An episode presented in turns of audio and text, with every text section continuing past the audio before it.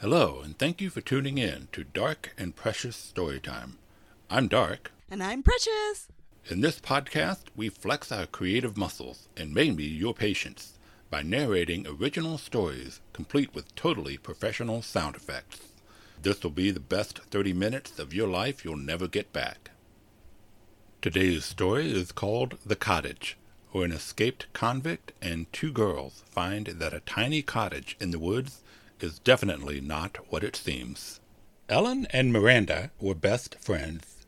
They lived close to one another and had hung out together since elementary school. One of their favorite activities in the summer was to explore the woods behind Miranda's house.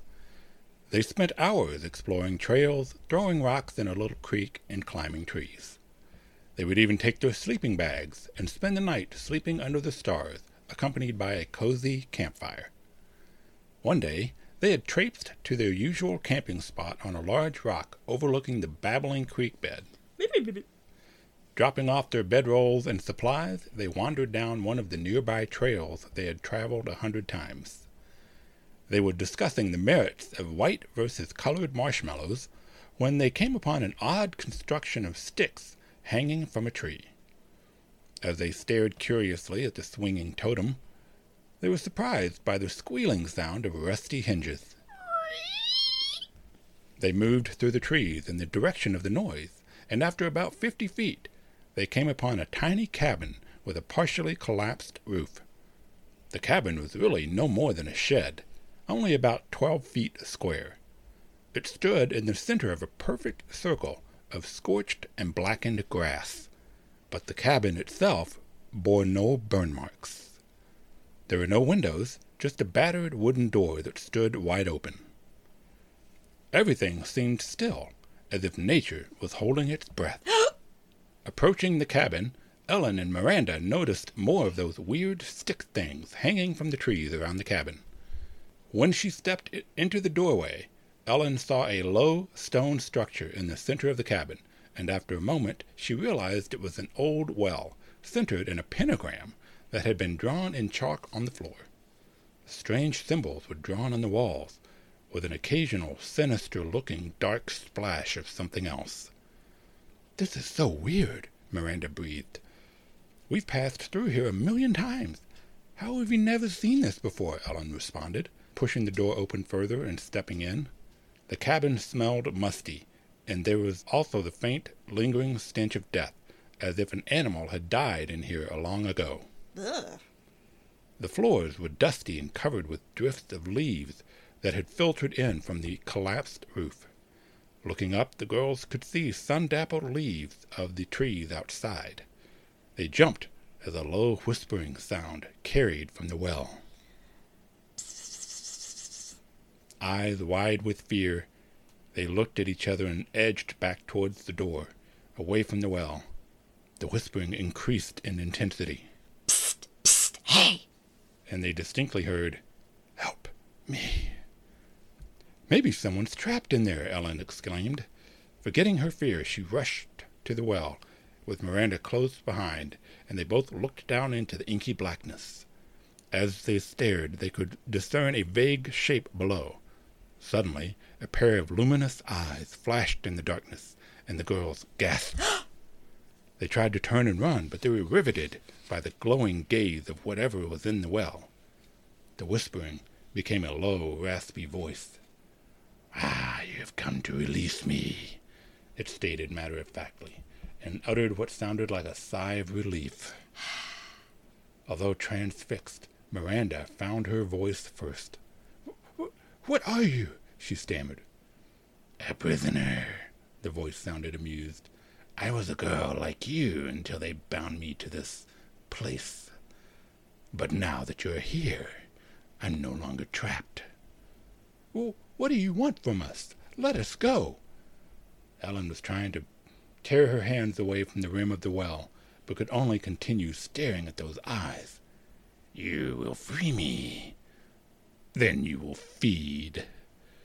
The voice responded, and with that the darkness in the well spilled out into the cabin, encompassing the girls and muffling their screams. Ding! Henry Buxley had been in and out of prison since he was twelve. He'd heard others describe him as a sociopath, a psychopath, and just a plain asshole. He didn't really care which of those was true. He just knew he enjoyed hurting people. During his prison stays, he quickly earned a reputation as someone not to be trifled with. After murdering another inmate, Henry was transferred to a maximum security prison to live out the rest of his days. People considered him a sociopath because he didn't seem to be afraid of anything, not dying, getting beaten, or even solitary confinement.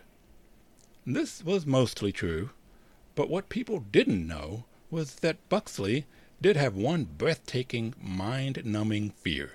Snakes. Snakes, bleh. He couldn't stand the sight of them in any form.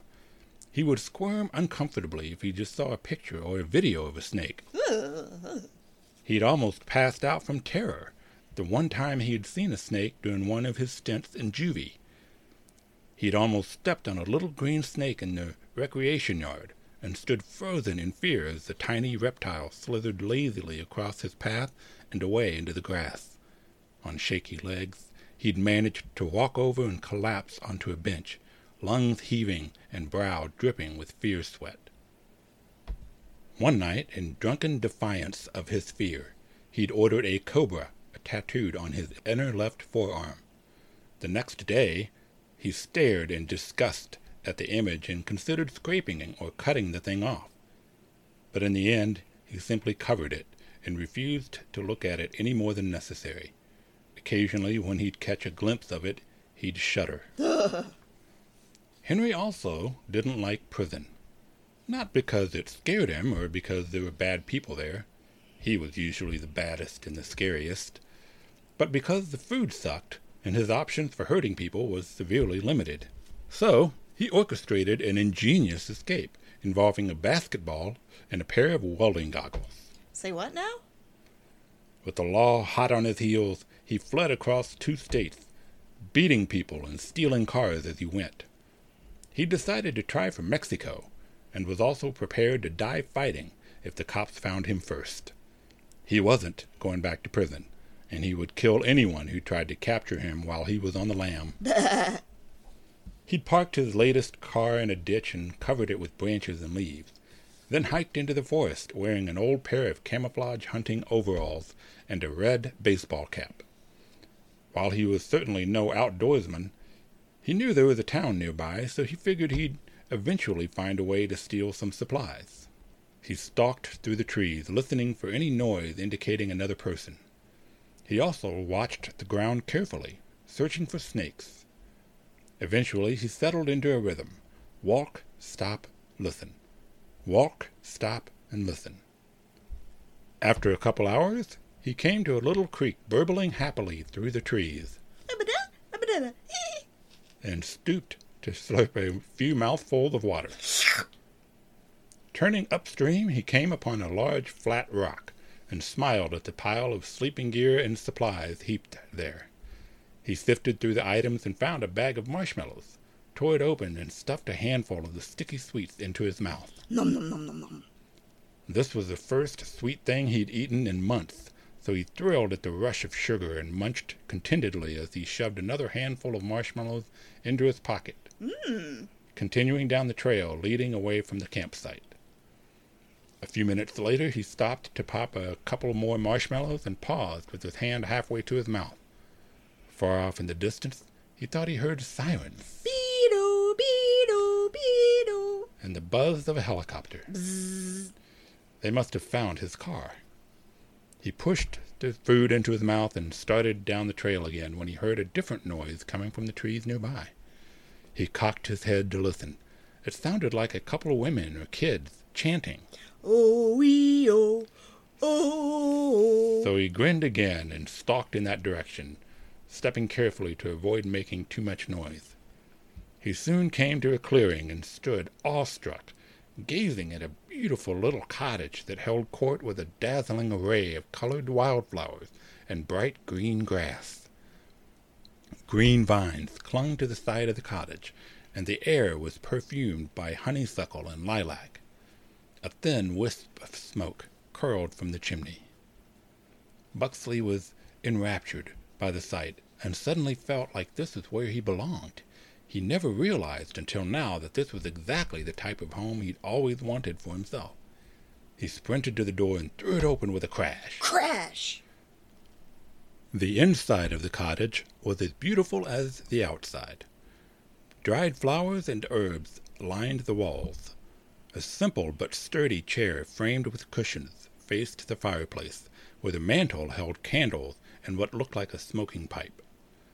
However, the center of the space was dominated by a large wooden table laden with various bowls and plates of steaming food. Henry's mouth watered as he took in the mounds of mashed potatoes, slabs of meat nestled in gravy, loaves of golden crusted bread, and heaps of brightly colored vegetables and fruits. He looked around for the cottage's occupant, but didn't see anyone. Unable to resist any longer, he ran to the table and sat down in front of an empty plate. He took a moment to marvel at the quaint design of laughing children and baby farm animals circling the edge of the plate before he started shoveling food onto it. Henry closed his eyes and groaned blissfully as he ate. Ah, yes. Each bite was better than the last, and he quickly cleaned his plate. He was scooping more food onto his plate when he heard footsteps from overhead. Thump, thump, thump, thump. He stopped and stared up at the ceiling, and then noticed a staircase in the corner of the room. He was puzzled, since the cottage looked pretty small from the outside and certainly not big enough to have a second level. He also noticed there was a good-sized kitchen and another room through a doorway to his right. He could have sworn there was simply a wall there when he came in, but figured he'd just been too hungry to really pay attention. He chided himself for not checking the, the upstairs and hoped they hadn't heard him eating all their food. The footsteps continued, Thump, thump, thump, thump. and Henry stood, eyes glued to the staircase. As he watched, delicate boots and then a couple of simple cotton dresses came into view as two attractive women descended into the room. Henry positioned himself between them and the doorway, planning to cut them off before they could run out of the cottage. However, the two women didn't seem at all surprised at the sight of a dirty con in overalls standing in their pristine living room. In fact, they looked like they'd been expecting him. Taken aback by their nonchalance, Henry studied them a little closer. They looked like they were in their late teens, one blonde, one redhead. Their dresses looked to be handmade and very old-fashioned. No cleavage or skin anywhere except their hands and faces.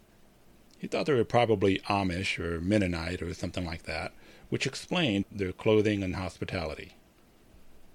Buxley grinned again, and even chuckled a little at his good fortune. he found the perfect hiding spot, fantastic food, and two young girls he could use for whatever he wanted. His luck had finally turned. One of the girls gestured silently back at the table, inviting him to continue eating. They didn't look af- afraid or ready to bolt, so Henry swaggered back to the table and sat down. As he spooned more potatoes on his plate, he glanced at the design again and a chill went through him. All around the edge of the plate, snakes intertwined as they bit, squeezed, and swallowed s- screaming children. Henry squeezed his eyes shut and shook his head, and then looked at the plate again. The snakes were still there and seemed a lot more detailed this time. He could see the individual scales, the slits of the eyes, the wickedly pointed fangs. His appetite gone, he dumped the food to cover as much of the design as possible, and then stood up again. The two girls stood still, watching him. Each had a little half smile, like they'd just shared a private joke. His left forearm was starting to itch like crazy, and Henry scratched it absently as he pondered what to do with them. He couldn't bring himself to leave this perfect little cottage, but he didn't like the way they were looking at him either. He decided to kill the blonde, which would probably wipe the smirk off the other one's face. So he crossed the room, grabbed the blonde by the neck, and threw her into the fireplace. She skidded across the floor and into the hearth, scattering flaming logs. He turned back to the redhead with a triumphant grin of his own, but her expression hadn't changed.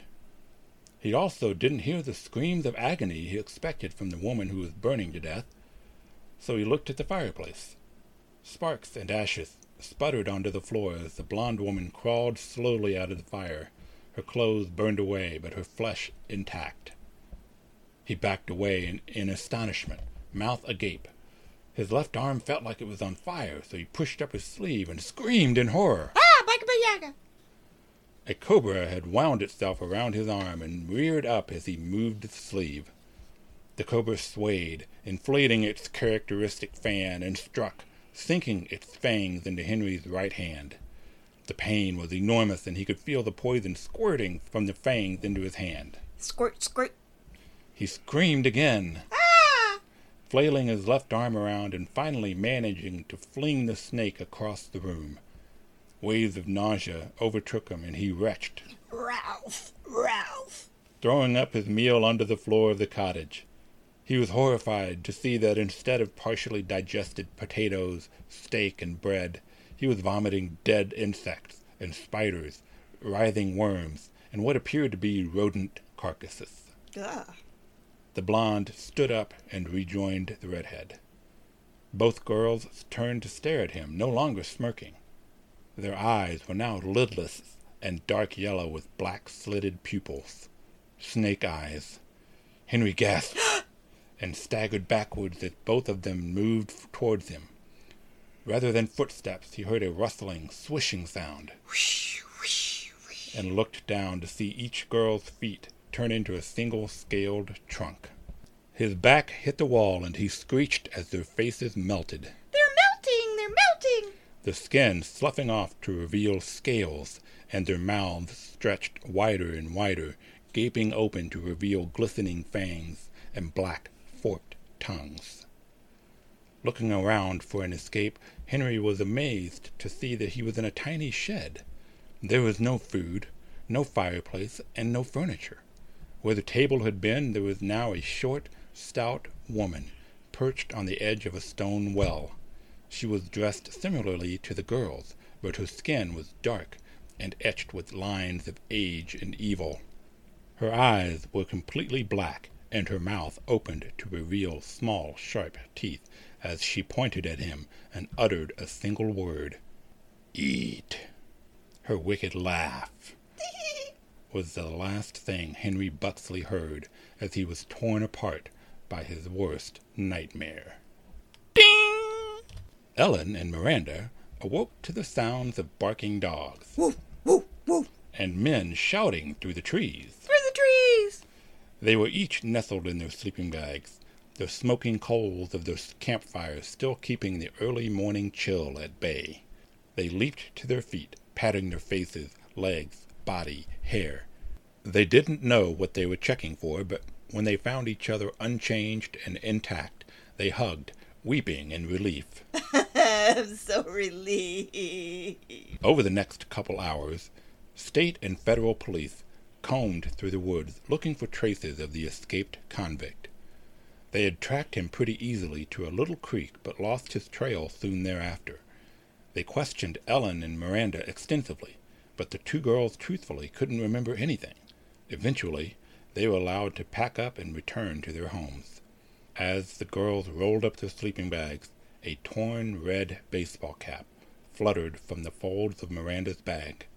She just stared at it laying on the ground until Ellen quickly picked it up and stuffed it in her pack.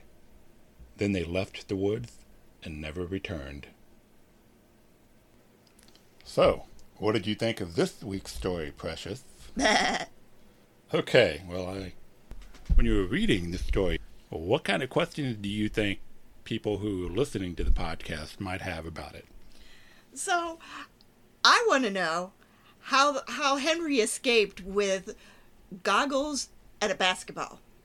Oh, that's a good question. And uh, the answer is you just got to use your imagination. Hmm. I don't know. I just don't picture it. Well, that sounds like a personal problem. Whatever. What other questions do you think they might have? Where do you get your inspiration for your stories? Dark.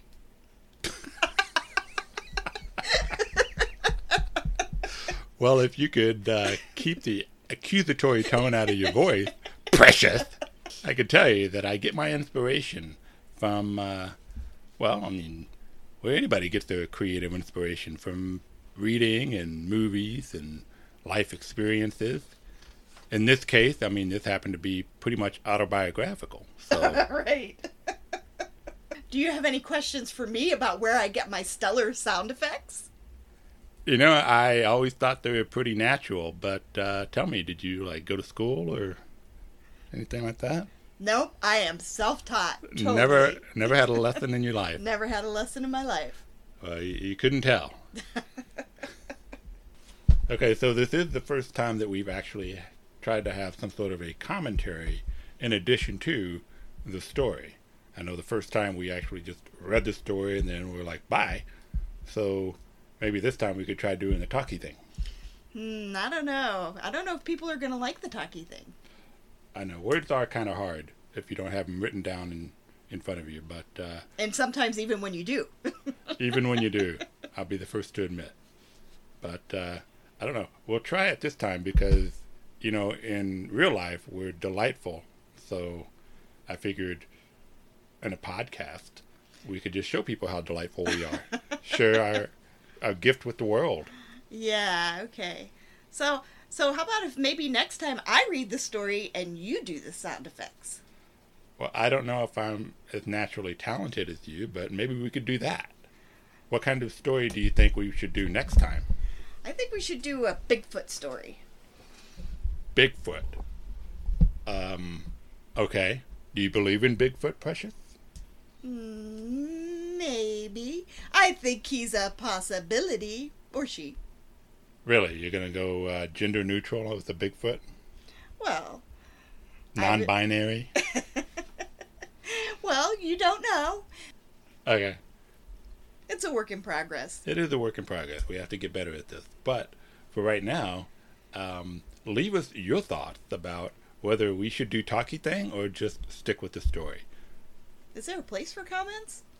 You know, I don't know. But, uh, you know, we've gotten a few people that gave us comments. So, one way or the other, people will let us know. Yes, but they're people we know. well, that's the truth. Thankfully, they didn't say, don't do that anymore. we haven't gotten that yet. Yet. Although someone did uh, drop the term sophomoric humor. Wait, who said that? Yeah. you know who you are. We hope you enjoyed listening to our story as much as we enjoyed telling it. We're pretty sure you have more friends than we do, so be sure to tell them all about us and click to follow our podcast. You can also follow us on Instagram at dark.n.precious. Feel free to leave us any feedback or if you have any story suggestions. Who knows? You might just hear your story idea come to life in the next episode of Dark and Precious Storytime. I'm Dark.